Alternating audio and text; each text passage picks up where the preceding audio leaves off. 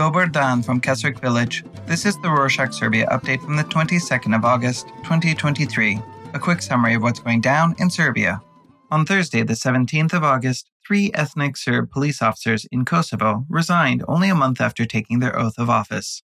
Although none of the officers commented on their resignations, Kosovo's president Vjosa Osmani blamed Serbia for this situation. Osmani said that Serbia intimidated these officers by continuously condemning Serbian citizens who are in favor of integration. Additionally, the EU Rule of Law mission in Kosovo and the US ambassador in Pristina expressed their concerns and said that a multi ethnic country needs a multi ethnic police force. Jorn Rohde, the German ambassador to Kosovo, added that members of the Kosovo police should be able to do their jobs without intimidation, regardless of their ethnic group. These officers started working in late July when Kosovo police recruited about 40 ethnic Serbs to fill the vacancies in the Kosovo North after the mass resignation of Serbian officers. These mass resignations were the result of the cancellation of license plates issued by Serbian authorities for cities in Kosovo. One of the aftermaths of the passive Serbia Kosovo feud is the increasing shortage of medicines and medical supplies in Kosovo due to the ban on the import of goods originating from Serbia. The director of the Gračanica a health center in Kosovo, said that doctors are facing difficulties in their work. She said that for two months, the center has not received any shipments of medicines, medical supplies, and other disposable materials. A director from another health center in Kosovo said that the situation is alarming since they only have enough medicine for another two weeks. Last week, the Vranje Higher Court banned the movies The Unfaithful and Silence Kills, which were produced by Gani Veseli, an ethnic Albanian director living in Serbia.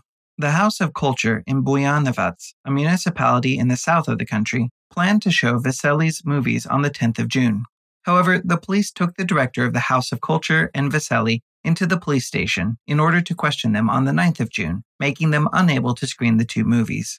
The court banned The Unfaithful because they said it portrayed Serbia in a bad way, even though Veseli disagrees. In order to lift the ban on the second movie, Silence Kills, the court told Veseli that he had to remove the sign Republic of Kosovo. The court said that the sign promoted the idea of Kosovo's independence, which Serbia does not recognize. Veseli, however, refused to do so because Kosovo had financed the films. He then added that he feels sorry for the artists in Serbia, saying that these bans are a direct censorship of film and art. The 16th Serbia Against Violence protest was held on Saturday, the 19th of August, in Belgrade. The theme of the protest was education, where the protesters questioned the safety of children in schools.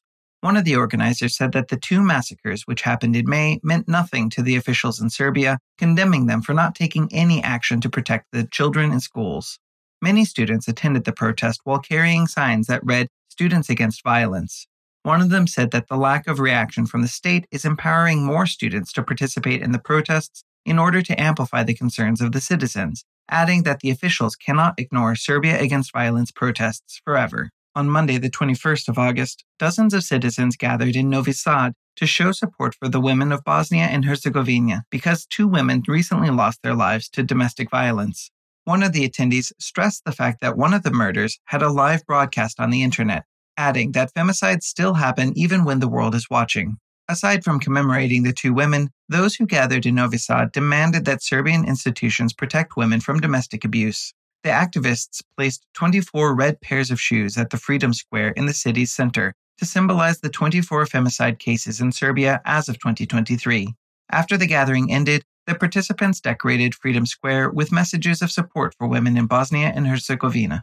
Speaking of violence, Maja Sever, the president of the European Federation of Journalists, expressed her concerns over the safety of journalists in Serbia, adding that politicians are often the ones that incite violence against journalists. She said that the politicians in Serbia target journalists by campaigning against them, usually on social but also in traditional media, which threatens their freedom and pluralism. Sever said that politicians are crossing the boundaries of respectful criticism and that she fears for the safety of journalists in Serbia. She added that the only way to improve the situation in the country is to align its policies with those of the EU.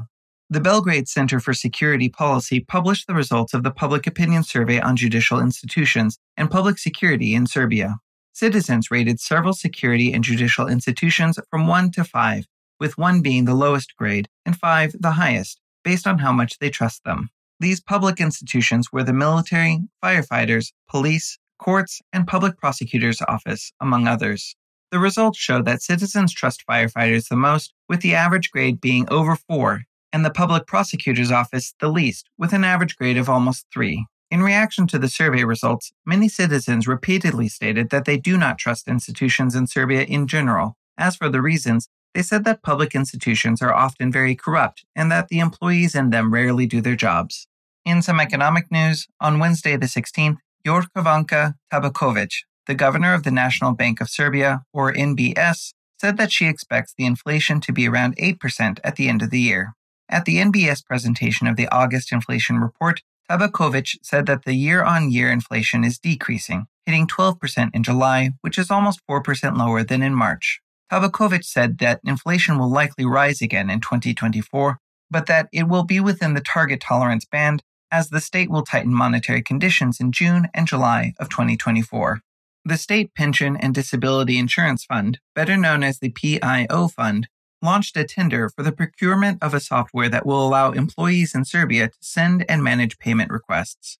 The PIO Fund announced that the budget for this service will be around $800,000.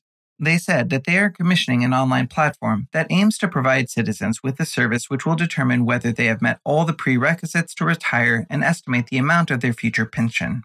The new software will also inform employers whether they have fulfilled their obligations towards their employees. The tender is open until the 19th of September. In other news, 2023 is looking to be a record breaking year for tourism in Serbia. In the first six months, almost 1 million foreign tourists visited Serbia, which is an increase of 30% compared to 2022. During this period, the tourist revenue amounted to nearly $1 billion.